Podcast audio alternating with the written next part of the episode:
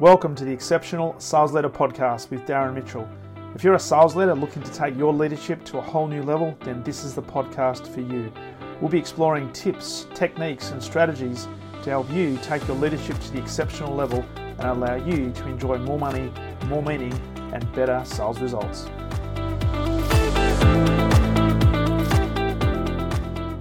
G'day, Darren Mitchell here, and welcome back to another episode of the Exceptional Sales Leader Podcast on this Tuesday, the 14th of September 2021. Wherever you happen to be in the world, trust you've had a phenomenal start to the working week and uh, taking full advantage of all the opportunities that are no doubt in front of you for your team and yourself as a leader to uh, really, really move the dial towards achieving those exceptional results. So, in today's episode, I want to talk about a topic that is near and dear to me, and it's something that all leaders, if they are to become exceptional leaders in their own right, then they need to get really good at this, and that is feedback. Now, feedback is an interesting one because I had a conversation with some clients this morning, and we were talking about feedback and how many of them are finding the environments they're working in right now are not necessarily conducive to, uh, let's just say, positive feedback. There's lots of feedback going on but the feedback is not necessarily as positive as they would like it to be, and certainly not driving behaviours in the right direction, and certainly not leading to uh, the culture being developed, certainly not leading to results being delivered as, as being extraordinary. They're anything but right now. And a lot of it's got to do with the way the leader is providing feedback, uh, or in some cases, not providing feedback. So, one of the things we talked about, and one of the privileges of leadership when you think about it, is the expectation to deliver feedback. Uh, great leaders have no issues whatsoever delivering feedback, and it's done in such a way that leadership and feedback go hand in hand to the point where the environment they create, feedback is not just expected, it is absolutely demanded. Now, I've talked a lot about this on the podcast, and I talk a lot about this in workshops and certainly one on one with the clients as well. As a leader, and certainly as an exceptional sales leader, we need to be able to create an environment where feedback is just a part of day to day activity. And whether it's us providing feedback as leaders to our team, to key stakeholders, to senior leaders, or whether it's our team providing feedback to us as sales leaders, the environment that's being created is such that leadership is demanded because it's considered to be an essential element of a high performing culture. So, one of the privileges of the leadership, of course, is you get to provide feedback and the expectation around feedback. Uh, on the on the flip side, one of the challenges, of course, around leadership is the expectation to deliver feedback. And not all leaders are good at this, and in fact, many are not good at it. And this is uh, one of the things we talked about this morning because when you think about it, when feedback is delivered in the correct way, it can really enhance uh, not only the person's ability to increase their discretionary effort, but also increase their output as a result of that effort. And so, if we're looking at driving a high performance culture, an exceptional sales culture, then feedback needs to be a cornerstone of that particular culture. And so, really, feedback is and truly is and always has been the breakfast of champions. Now, it sounds a bit of a cliche because it probably is, but I firmly believe that. And when when leaders can actually do this, and when they treat feedback as the breakfast of champions, always seeking feedback, but also being prepared to give feedback when it's required, then they underpin, in more cases than not, a high performing culture. So it begs the question. This is one of the things I asked the guys this morning: is why is it therefore that a lot of leaders avoid giving feedback. And uh, there was lots of different answers, but a lot of it is often they're, they're afraid of what the responses they're going to get. Often they're afraid of hurting people's feelings. And interestingly, many leaders don't give feedback because they don't have a, a, a, a formula or a process or a framework to be able to deliver constructive feedback. So their mechanism to, I guess, protect themselves is to not provide feedback at all, or they'll just have a conversation, or in some cases, they'll just provide criticism. Or on the flip side of that, they'll provide uh, praise, but often that praise is not necessarily contextual, so it's not specific enough, and therefore it misses the mark. And so, one of the things we talked about this morning is okay, what is about feedback based in your environments that makes it effective or ineffective? And interestingly, most of the conversation was around how leaders in their environments are providing ineffective feedback. And some of the things that come across this morning was that often the feedback given is one way. So there's no real uh, opportunity to contest the feedback. There's no real questions that are being asked. It comes across as being one way, very one way, and very directional. It's also highly opinion based. So often the language that leaders use when it comes to giving feedback is very uh, much tainted with the word I that's through the conversations. I think this, I reckon that, I believe this. This is my perspective. Therefore, my, my perspective is this is how I'm going to give you the feedback. Um, so it becomes very opinion based, and people wonder why uh, people, when you're giving feedback to and you've got your opinion in there, uh, why they put their back up, why they start to go on the defensive, and sometimes why they go on the offensive when it comes to feedback because it's not necessarily objective. It's very, very uh, subjective and therefore opinion based. And the other thing that came out as well is that often in these sort of situations, the leaders haven't necessarily established a bedrock of trust and respect to the point where feedback is uh, demanded. And so the feedback, therefore, is tainted with, as I said, opinion. But because there's not that high level of trust and respect there, uh, it's not necessarily received uh, with the intention that may well be given in terms of the intention, but it not received in that way because the trust hasn't been delivered there. So we talked about some things around what what do we as leaders, if we're, we're going to be exceptional leaders, what do we need to do to provide the ecosystem and the environment where feedback becomes almost demanded uh, and people feel comfortable not only giving feedback but certainly asking for feedback and demanding feedback in return. And so some things we we talked about is first of all it needs to be uh, it needs to be objective. It needs to be quite neutral. So when it comes to providing feedback to anybody, it needs to be based on the observations of what you've seen. So it has to be based on behavior or specifics of what you've noticed. It doesn't come into what you think about something, what your interpretation is something about something, or what your opinion is about something. It doesn't count. It needs to be clearly objective. The other key thing is it's got to be two way. So you can't just have a one way conversation and be one directional, expect the feedback to hit the mark. It's got to be two way, which means there needs to be uh, a conversation that involves asking questions and also listening intently to the answers to those particular questions. And we talked about examples where in the past where people have actually received really good feedback and sometimes that really good feedback was actually quite negative feedback. So it was it was constructive criticism as a lot, a lot of people like to call it. But it was done in such a way that there were questions that were asked. There was a an intent from the person delivering the feedback to seek to understand the context behind the behavior that this person was demonstrating so that they could have an understanding and a benchmark in terms of what we're now providing feedback on. And so the fact of asking questions and listening intently to those establishes a level of trust, establishes a level of rapport, and even even when you can get into that position and asking somebody the, for permission to provide feedback, if you establish levels of rapport and levels of trust, then chances are nine times out of ten, people are going to turn around and say, "Absolutely, I'd love to get some feedback from you. So thinking about asking for, for permission to ask for uh, to give feedback is another thing that great leaders will also contemplate as well. As well, it doesn't always happen. You don't always have to be asking for permission to provide feedback, but it's something to think about as best practice that it's okay to ask for feedback. Now, what I will say is if you've created an environment where feedback is demanded, there is no need to ask for permission because it's just expected that every single conversation there will be an element of feedback associated with it. So we established that in order for us to underpin a high performing culture, we need to get better at providing feedback. And these were some of the things we did talk about.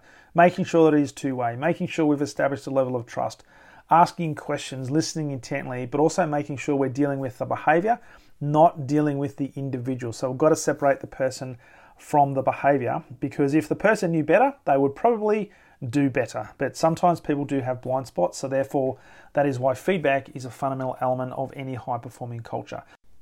So we then talked about uh, some characteristics of effective feedback because one of the one of the guys was mentioning the fact that they had a feedback conversation with a he called a superior, and this particular superior was giving feedback to him in the presence of another senior executive, and to say that this feedback was uh, negative would be understating. It was it was really really negative, and it felt as if this was just an absolute attack on this particular individual. So it didn't go down well, and it certainly didn't enhance the reputation of this senior leader in the eyes of the of the client I was talking with this morning. So it led into the conversation around okay, there are some characteristics we need to be really mindful of around effective feedback before we actually start thinking about that framework that we use to provide feedback. So some things to think about from an environmental point of view. And this is something you might also you might also already be using these, and if so, hey, keep doing them. But I find that many conversations I have with leaders, they're not necessarily having these things front of mind.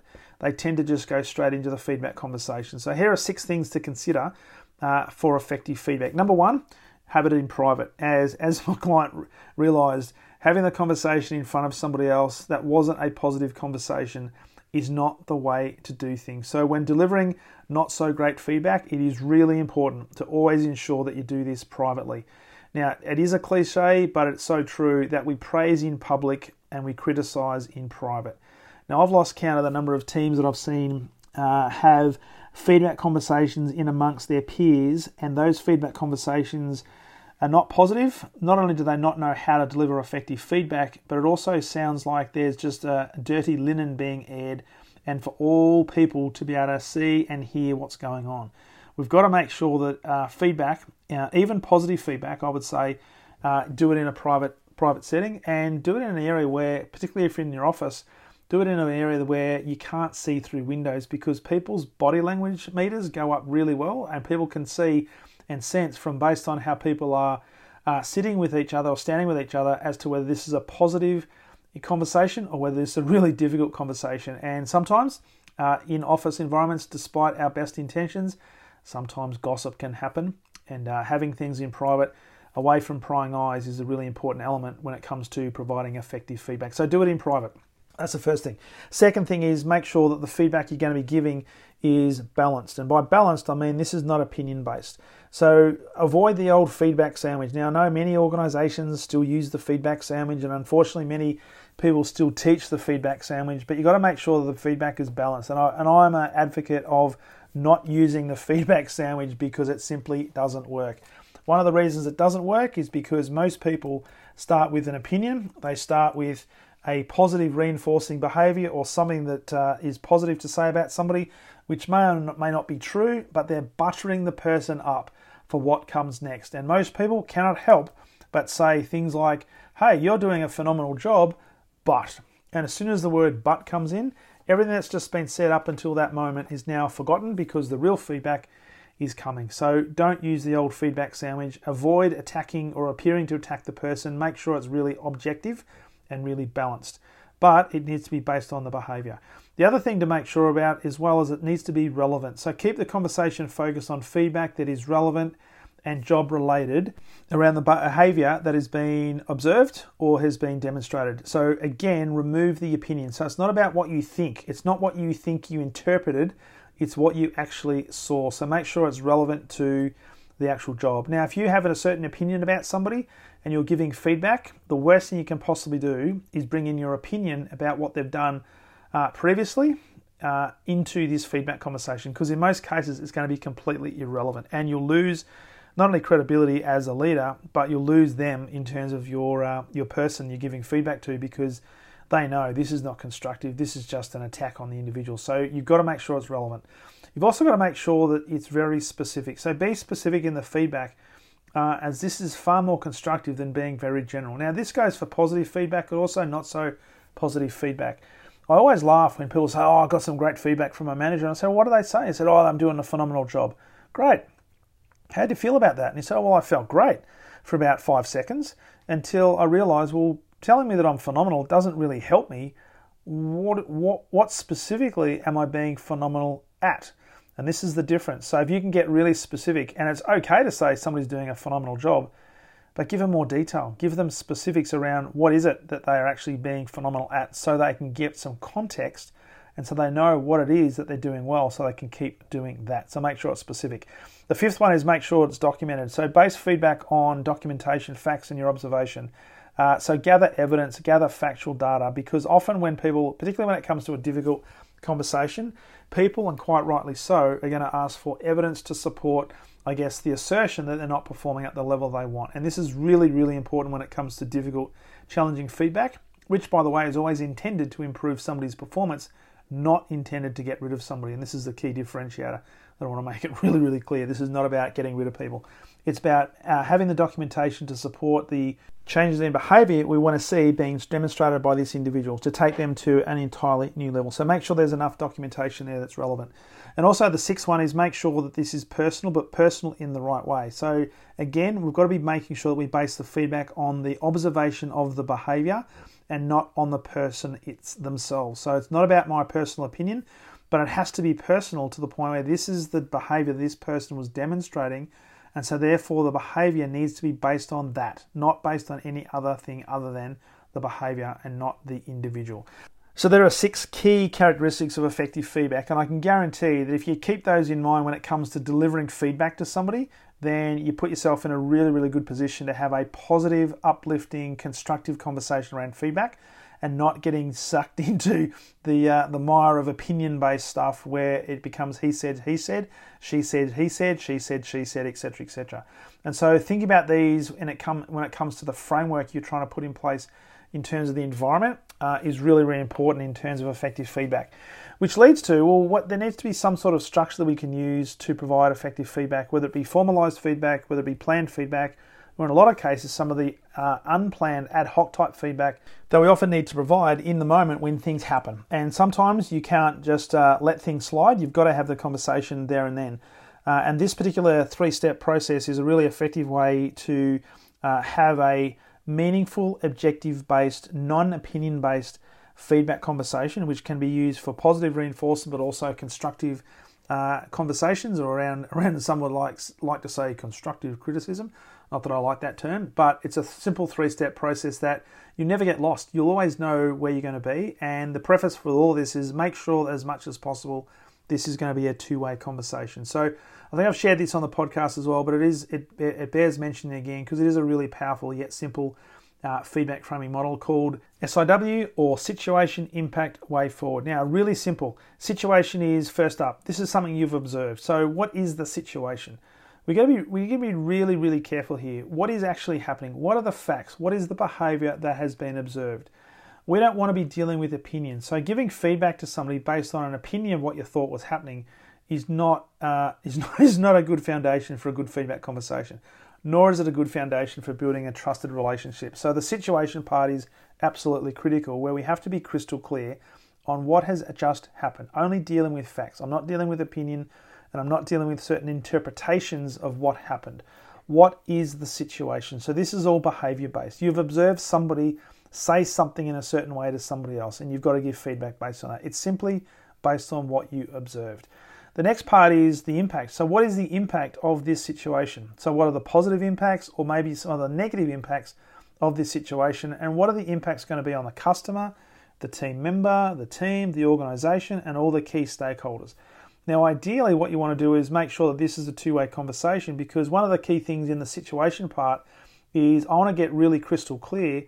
Based on my observation, I'll have a certain perspective on that, but I need to understand what was the intent behind the person's behavior in the first place.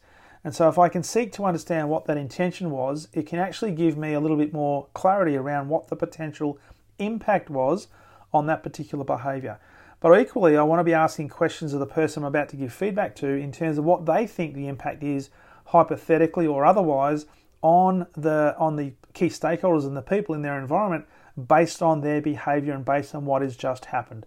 So the impact is the really important one because most people simply go from this is the situation and this is what I want you to do differently next time. So they miss out on the impact. And the impact is where the emotion can come into it, and the impact is where the real lesson can be learned. Because often, from a feedback perspective, what you're looking for is a person's level of self awareness. And if somebody can articulate what the potential impact is on a certain behavior or a certain situation, then it paves the way for having the next step in the process or the way forward being a little bit easier and a higher probability of things being put in place to either rectify the behavior or continue a positive behavior.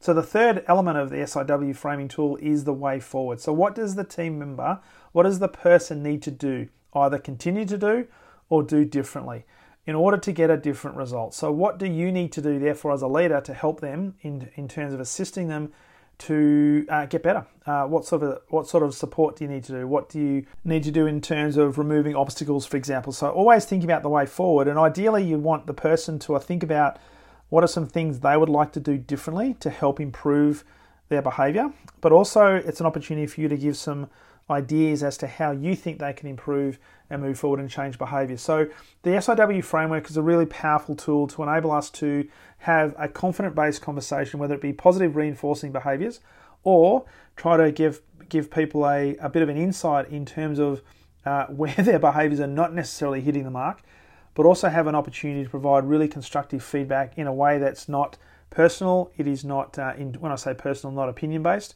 but it is simply behavior based as a way to improve performance and drive to a high performing culture. So the good thing about SIW is that people will potentially take you down rabbit holes or try to deflect attention. And no matter what they try to do, you always know you're going to be in three, one of three key stages. You'll either be talking about the situation, having a conversation around what was observed, what the behavior was.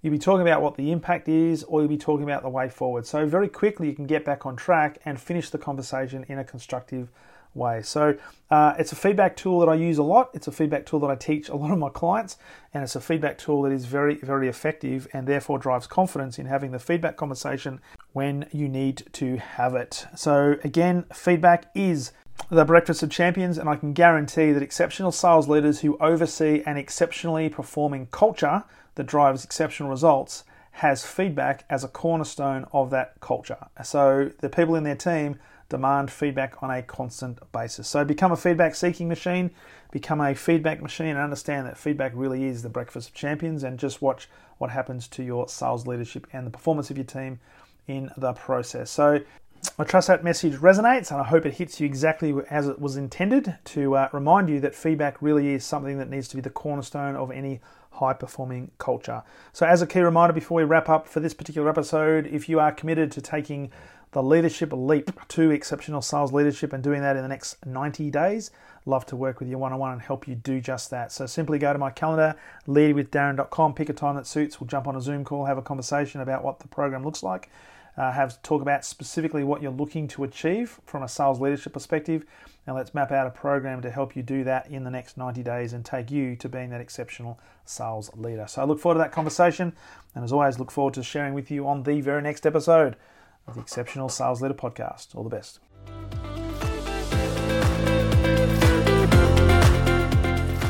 Thank you for listening to the Exceptional Sales Leader Podcast. I trust the information in this episode has been helpful in your journey towards becoming exceptional. And remember, please take the time to rate the show, subscribe to the show so other people can find it. But also, if I can help you, jump on my calendar, go to leadwithdarren.com, and let's have a conversation about how I can help you along your journey to being exceptional.